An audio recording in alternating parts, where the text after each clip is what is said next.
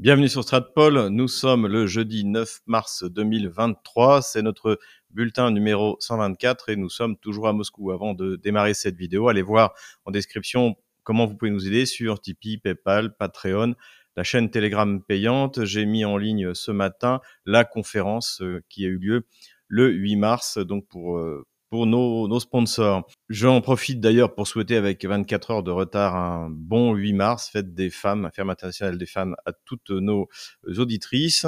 Donc, comme je, je le rappelle à chaque fois, eh bien en Russie, en fait, c'est la fête de la féminité. Donc, pour ceux qui veulent s'installer en Russie, je vous conseille de ne jamais oublier le 8 mars euh, pour votre épouse et surtout votre belle-mère. Voilà.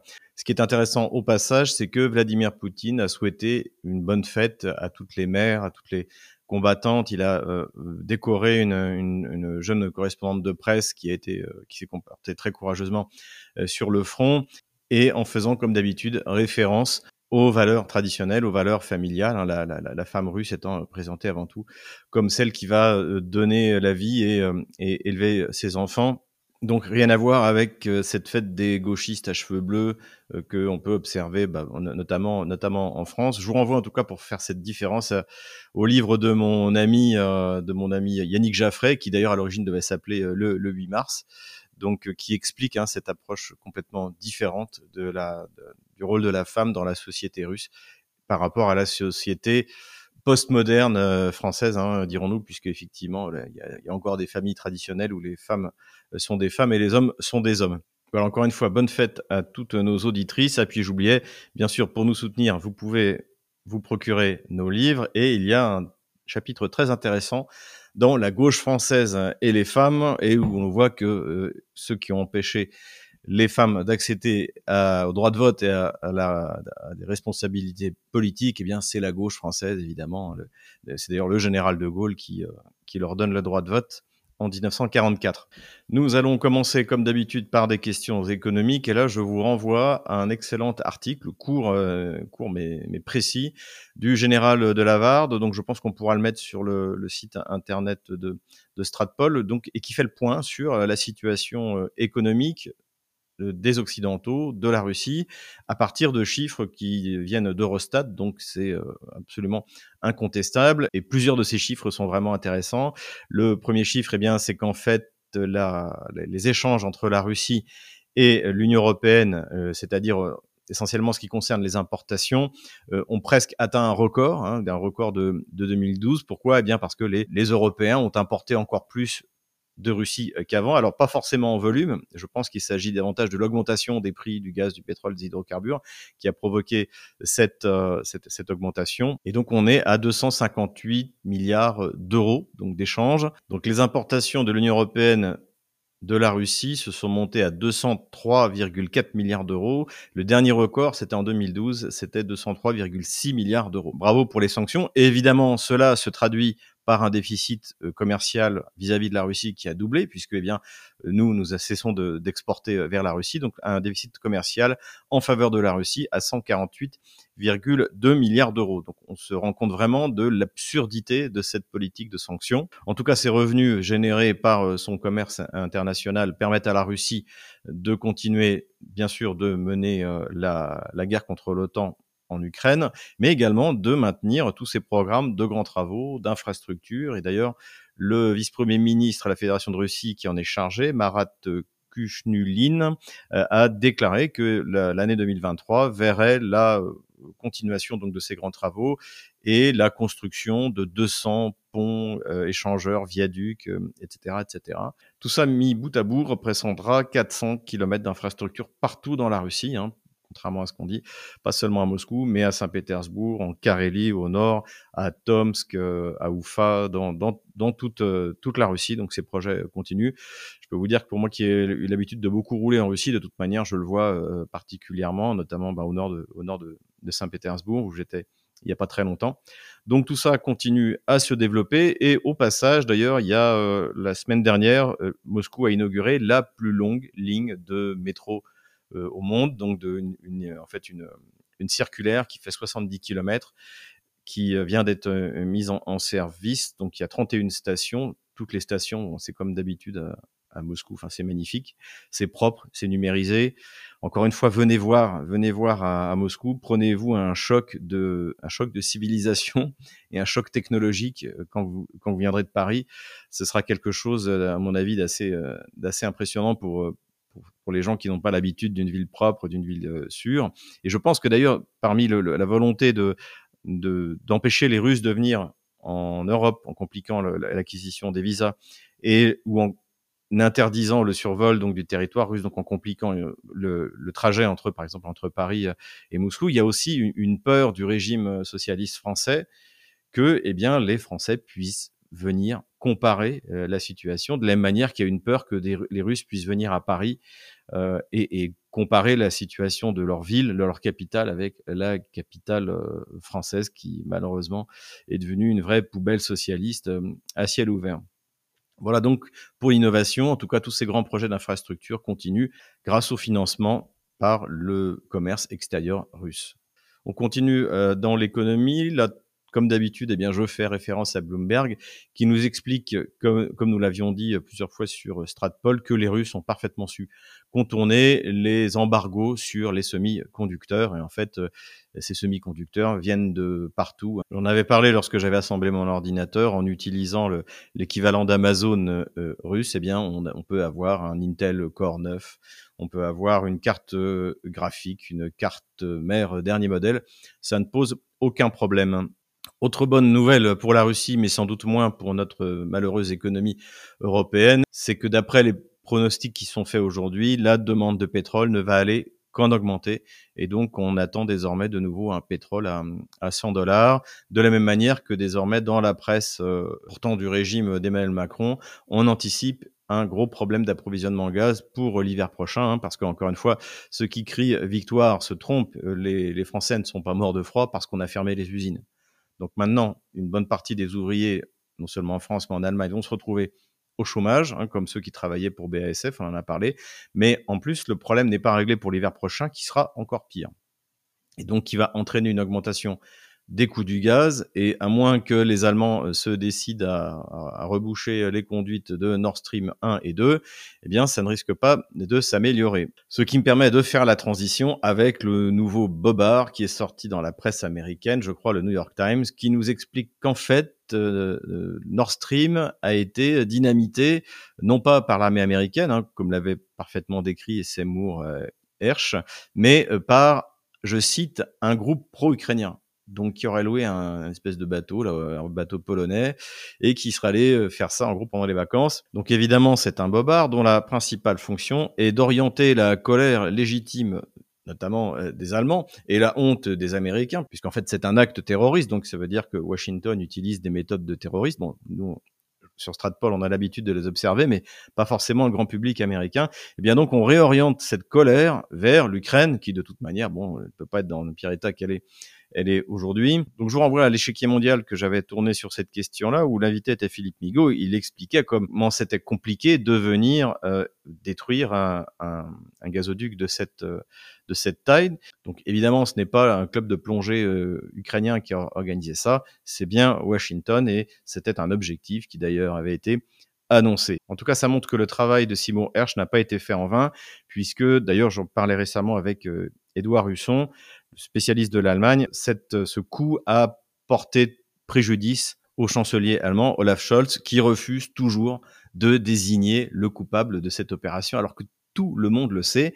Et ce qui est intéressant aussi, c'est qu'on on observe un, changement de narratif, exactement le même qu'on avait observé sur l'MH17. Hein, je vous rappelle, de, 2000, de juillet 2014, en gros début 2016, le narratif, c'est que les Russes ont livré un bouc euh, M1 qui n'est plus en dotation d'ailleurs dans la mer russe à cette époque, l'ont livré aux, euh, aux, rebelles et que les rebelles, ne sachant pas l'utiliser, ont par erreur détruit un, Boeing euh, civil. C'est d'ailleurs ce que déclare euh, John Kerry hein, au lendemain de, de, la destruction du MH17. Le problème, c'est qu'on s'aperçoit rapidement que pour former des gens sur un BUC, c'est exactement comme pour les former sur un Patriot ou un système complexe de lutte antiaérienne, il faut entre six mois et un an. Donc, évidemment, ce ne sont pas des rebelles qui auraient pu utiliser ce genre de matériel, et c'est pour ça qu'on a changé le narratif en disant que finalement non, c'était l'armée russe qui avait envoyé un de ces véhicules et qui s'était trompé. Donc le problème, c'est que si c'est l'armée russe, c'est impossible qu'ils se trompent, qu'ils confondent un, Boeing avec un, avec un avion de chasse. les régimes occidentaux sont tellement sûrs d'eux, tellement sûrs de leurs médias qu'ils peuvent balancer n'importe quoi. Je rappelle que le, général Dourakovlev avait expliqué que c'était les Russes qui avaient fait sauter leur propre gazoduc euh, pour faire une démonstration de force. Cette utilisation massive de la propagande nous permet de faire le lien avec la crise géorgienne. Donc, pour ceux qui l'ont pas observé, eh bien, en fait, il y a une espèce de Maïdan qui s'est mis en place en Géorgie parce que le Parlement voulait faire passer une loi sur les agents étrangers, c'est-à-dire l'équivalent de ce qu'on trouve non seulement en Russie, mais également aux États-Unis, c'est que si vous êtes financé à plus de 25% par des fonds étrangers, eh bien, vous devez vous présenter comme un média, euh, comme un agent étranger. Je pense que cette loi est une très bonne chose. D'ailleurs, elle a été très redoutée par tous les gauchistes euh, en, Russie, hein, tous ces, libérales nés. Et, ça traduit aussi un changement dans les mentalités de ces anciens pays communistes, c'est-à-dire que dans les années 90, euh, vous auriez été fier d'être un agent étranger, c'est-à-dire d'être financé euh, par les États-Unis, parce qu'en fait, tout ce qui venait de l'Occident, et particulièrement des États-Unis, était forcément génial. Et aujourd'hui, en fait, les médias qui sont financés par George Soros, par euh, le département d'État américain, essaient de cacher la source de leurs revenus parce qu'ils en ont honte.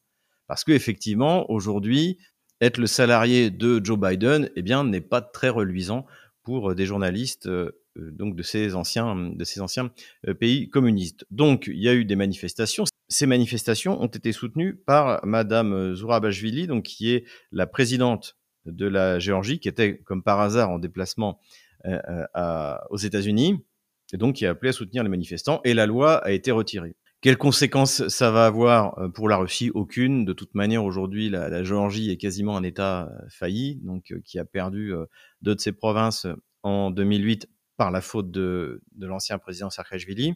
À cause de ça, il ne peut pas y avoir en Géorgie de gouvernement pro-russe.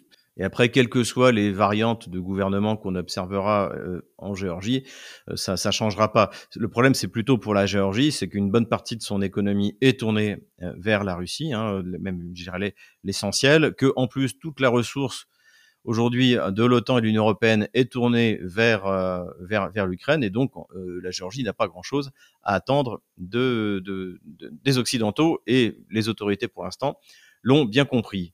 D'ailleurs, ce qui se passe en Géorgie devrait faire réfléchir les Ukrainiens, puisque tôt ou tard, ils seront dans le même cas. Lorsqu'ils ne seront plus utiles à rien, lorsque la Russie aura récupéré les ports et les zones euh, industrielles qu'il faudra de toute manière hein, reconstruire, eh bien, ce qui restera de l'Ukraine sera abandonné comme une vieille chaussette, de la même manière que le, les Occidentaux ont abandonné la Géorgie, tout en étant toujours capables d'organiser un petit Maïdan pour que eh bien, le gouvernement aille dans la ligne qui est fixée et qui va contre les intérêts de la Géorgie et des Géorgiens. Avant de passer à la carte militaire, une information intéressante qui a été publiée dans la presse polonaise et donc été reprise par la presse russe, c'est que le chef d'état-major de l'armée polonaise a dit que euh, finalement le centre de réparation, de maintenance des Léopard 2, donc qui sont en train d'être livrés à l'Ukraine, euh, aurait lieu en Pologne. Donc ça, c'est plutôt une bonne nouvelle pour la Russie. Bon, de toute manière, ça me paraissait extrêmement difficile de faire une, un atelier ou un centre de réparation qui aurait pu être bombardé par, euh, par l'armée russe. Donc je pense que cet atelier de réparation et de maintenance sera euh, monté en Pologne. D'ailleurs, il utilisera vraisemblablement des infrastructures qui existent déjà, et ce qui fait que tous les véhicules qui devront être réparés devront faire 1000 km, hein, exactement comme quand il a fallu réparer les Césars, eh bien, il aura fallu les renvoyer en France. Donc ça, c'est plutôt une bonne chose et ça va poser un gros problème euh, logistique euh, à l'armée euh, otano-kievienne. Je pense de toute manière, d'après les informations qu'on a dans la, la presse euh, officielle, euh, notamment en France, que le compte des, des chars n'y est pas. Je pense pas que l'arrivée de ces Léopard 2 vont changer quoi que ce soit. Cela dit, il faut pas non plus sous-estimer l'impact que va avoir sur la combativité de l'armée de l'OTAN, l'arrivée des Bradley et des Marder. Alors c'est pas des chars d'assaut, c'est des véhicules blindés d'infanterie, mais c'est tout de même quelque chose. Hein. Ça fait ça fait moins de 30 tonnes, je crois, donc c'est quand même beaucoup plus facile à utiliser sur le territoire ukrainien, notamment sur les ponts. On l'a dit, tout le monde se pose la question, y compris dans la presse spécialisée euh, américaine, comment est-ce que les, des chars qui font 65 tonnes vont passer sur les infrastructures ukrainiennes? Et je dois dire que je suis assez curieux de voir comment euh, ces, les quelques chars qui seront envoyés donc euh, côté ukrainien vont s'adapter à cette, euh, à cette réalité. Ça va, être intéressant. Voilà, donc ne pas sous-estimer ce point d'acier, comme disent les Russes, ce kulak euh, qui va être mis en place par euh, l'OTAN en, Ukraine. De toute manière, l'Ukraine va être obligée de passer à l'assaut parce qu'aujourd'hui, les sponsors occidentaux euh, l'exigent. On sait qu'il n'y a aucune considération pour les pertes humaines. Et donc, ça va être un, moment de, vérité, vraisemblablement sur le front. Je pense que du point de vue stratégique, d'ailleurs, c'est ce que les Russes attendent. C'est pour ça qu'il n'y a pas eu de grande offensive. De toute manière, que ce soit les Russes ou les Ukrainiens, cet hiver, le sol a dû geler pendant les 7 ou 10 jours, donc il a fait, il a fait très chaud. Déjà à la fin février, on avait la, la Rasputitsa, le dégel qui a commencé, donc il n'y avait pas grand-chose à faire. Euh, alors tout le monde parle en Ukraine d'une offensive de printemps ukrainienne. Bon, alors ça dépend ce qu'ils appellent le printemps. En printemps, c'est la Rasputitsa. Donc je vois pas comment les Ukrainiens pourraient lancer une offensive dans des conditions euh, pareilles. Ça a été d'ailleurs un problème pour les Russes lorsqu'ils ont commencé l'opération spéciale, c'est que euh, les champs ne sont pas praticables, donc il faut passer par les routes. Et là, vous êtes à la merci de, de, de, de des batteries euh, adverses. Donc plutôt si quelque chose a lieu, plutôt en mai ou, euh, ou, en juin lorsque le sol, euh, le sol sera bien sec. En tout cas, évidemment, la défense russe euh, n'aura rien à voir avec ce qu'elle était en septembre dernier, puisque désormais, il y a plusieurs lignes échelonnées, il y a toute une logistique qui est présente, les positions sont extrêmement bien préparées. Donc pour Kiev, même avec ses blindés, ça va être extrêmement compliqué. De toute manière, nous serons là aux premières loges pour observer le déroulement de cette offensive si elle a lieu. Avant de passer à la carte militaire, notre gamelin, et oui, j'ai un gamelin, je remercie Jacques de m'avoir fait passer un article qui circule beaucoup chez euh, les militaires, paraît-il, qui est écrit par le général François Torres, alors je ne le connaissais pas, donc, euh, d'après ce que j'ai compris, c'est un spécialiste de l'Asie, un cynisant, donc c'est un peu le spécialiste de l'armée française, et il nous fait un article qui s'appelle Le piège empoisonné de la neutralité française. Donc, en gros, il nous explique dans cet article que la France ne peut pas se permettre d'être neutre, non seulement en Ukraine, mais également en Chine. Et alors, la principale, évidemment, explication qu'il donne, c'est que parce que les Russes sont méchants et qu'ils massacrent les Ukrainiens. Il le répète, je ne sais pas combien de fois, euh, euh, presque dix fois dans, dans son article, hein, de bien nous rappeler que les Russes sont méchants et que cette méchanceté est la raison pour laquelle la France ne peut pas rester à l'écart. À aucun moment dans cet article, il n'est question de l'intérêt de la France et des Français. Et en gros, c'est un peu la, la pensée de, de Jean-Claude Duss dans, dans Les Bronzés. C'est euh, pourquoi changer puisqu'on a toujours fait comme ça. Et en fait, c'est ce qui nous explique, c'est-à-dire que euh, c'est vraiment pas le moment de changer. Pourquoi est-ce que c'est pas le moment de changer? Ah bah Parce que c'est pas le moment de changer et que les Russes sont méchants et que les Chinois sont méchants et à la fin même de l'article et les Iraniens aussi sont méchants. Donc tout le monde dit est méchant. On est de nouveau dans la pensée hystérico-stratégique. Il n'y a plus aucun aspect qui repose sur une analyse rationnelle des intérêts et des enjeux politico-stratégiques, notamment pour euh, notre pays et notre, et notre population. Ce qui est intéressant aussi, c'est qu'il essaie de répondre au fait que eh bien, les Russes se présentent comme les défenseurs de, des valeurs traditionnelles, la famille, etc., euh, euh, face au wokisme américain. Et alors là, il nous déballe tout son amour vis-à-vis -vis des États-Unis. Alors il nous explique que de toute manière, le wokisme, c'est en train de s'arrêter. Et, la raison qu'il invoque, c'est parce que euh, le nihilisme américain, puisqu'il désigne comme un nihilisme américain le, wokisme, va euh, percuter, je cite, euh, les déconstructeurs Derrida et Foucault. Donc en fait, il convoque des gauchistes complètement ringardisés de, de, des années 60, en espérant que leurs travaux de l'époque vont contrer le wokisme contemporain. C'est totalement, totalement lunaire.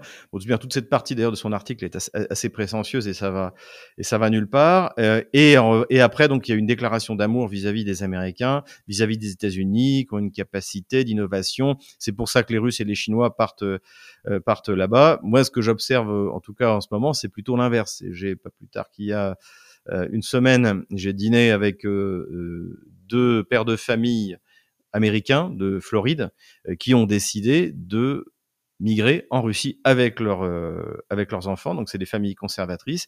Et d'ailleurs, ils me décrivent un mouvement qui prend de plus en plus d'ampleur. Et moi, je le vois également du côté d'ailleurs des, des, familles françaises.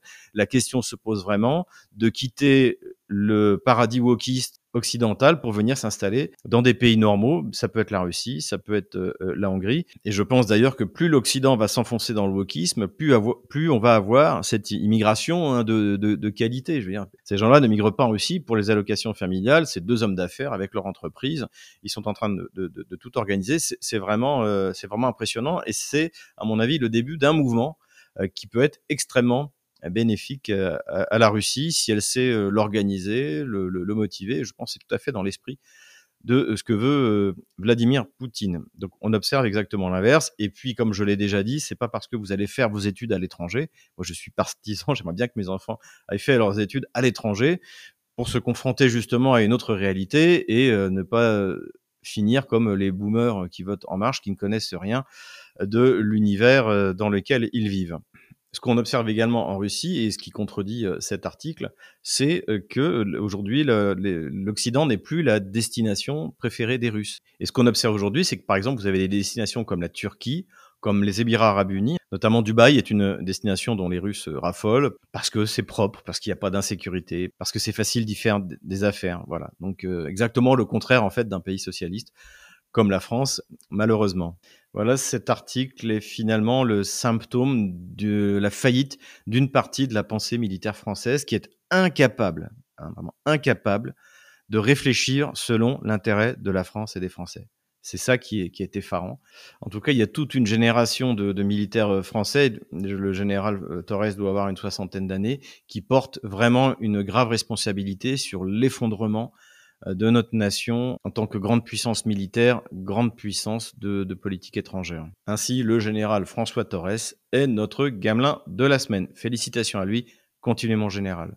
Et nous passons maintenant à la carte militaire. Premier événement eh bien de ce jeudi, c'est que dans la nuit de mercredi à jeudi et toute une partie de la matinée, une pluie de missiles, de bombes s'est abattue sur le territoire ukrainien, comme on peut le voir sur cette carte. Les infrastructures énergétiques ont été touchées, ce qui évidemment va énormément compliquer l'approvisionnement de la ligne de front pour les Kieviens. Le général Ignat, qui est le porte-parole de l'armée de l'air ukrainienne, a déclaré qu'on n'avait pas vu ça depuis le début, Plusieurs missiles Kinjal ont été tirés, c'est ce que a confirmé le ministère de la Défense russe. Et évidemment, contre ces missiles, rien ne peut être fait. Et d'ailleurs, contre les missiles de croisière en général, le porte-parole du ministère de la Défense américain Kirby a dit que de toute manière, les patriotes ne pouvaient rien contre les missiles de croisière qui soit euh, hypersonique, supersonique ou, euh, ou subsonique. La DCA ukrainienne euh, s'est montrée incapable d'arrêter cette attaque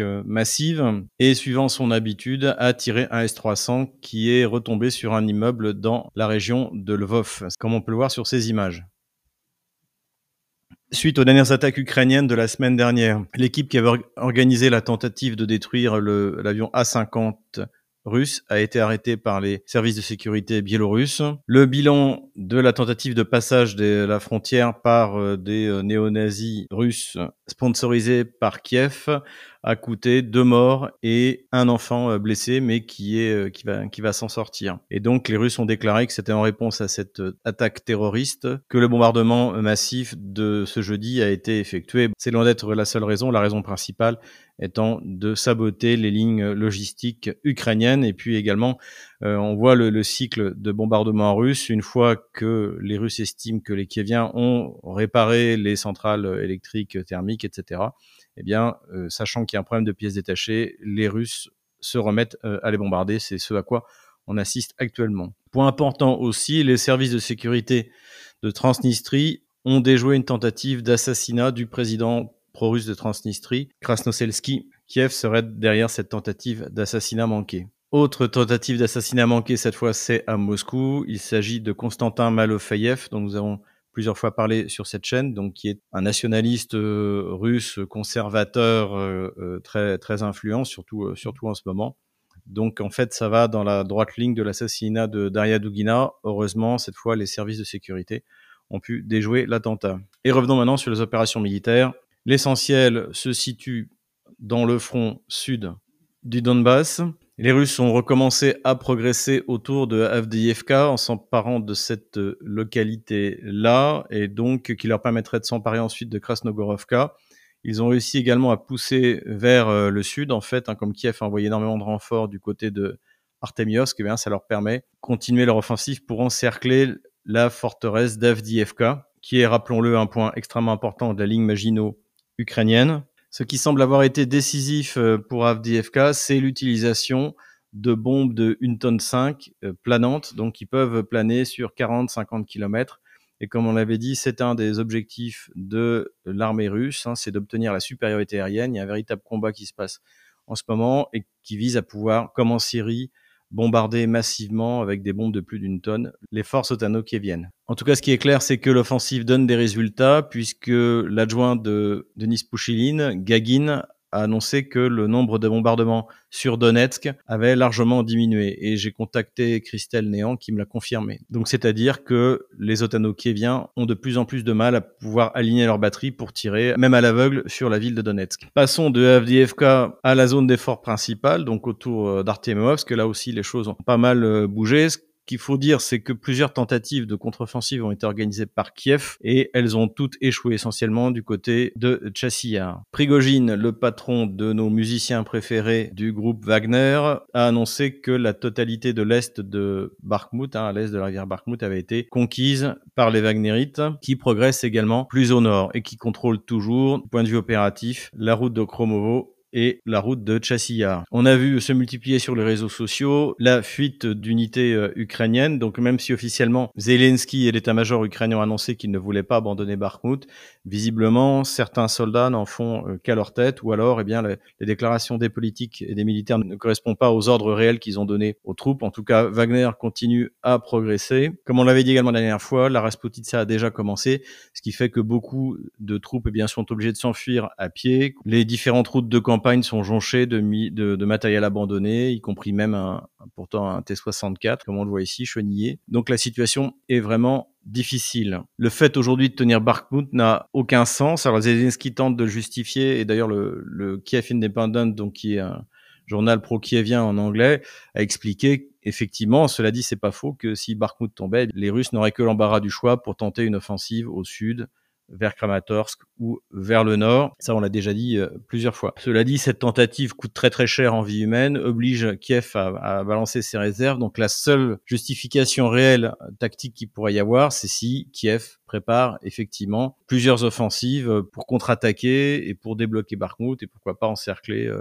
les troupes russes. En tout cas, si ça, ça ne se déroule pas dans, dans les jours ou dans les, on va dire, les deux semaines qui viennent, c'est-à-dire qu'une fois de plus, comme à Mariupol, euh, les, Otaniens auront fait vraiment n'importe quoi. Voilà, c'est tout pour ce jeudi. J'efface l'ancienne ligne de front et voilà où nous en sommes. Voilà, c'est tout pour aujourd'hui. J'espère que cette vidéo vous a plu. Euh, avant de se quitter, je voudrais remercier Simon Vesperini, donc qui est un blogueur euh, et qui a fait une vidéo qui est en fait une vidéo de soutien à Stratpol depuis donc la censure que nous avons subie par le régime d'Emmanuel Macron, puisque notre chaîne YouTube euh, a été a été censuré.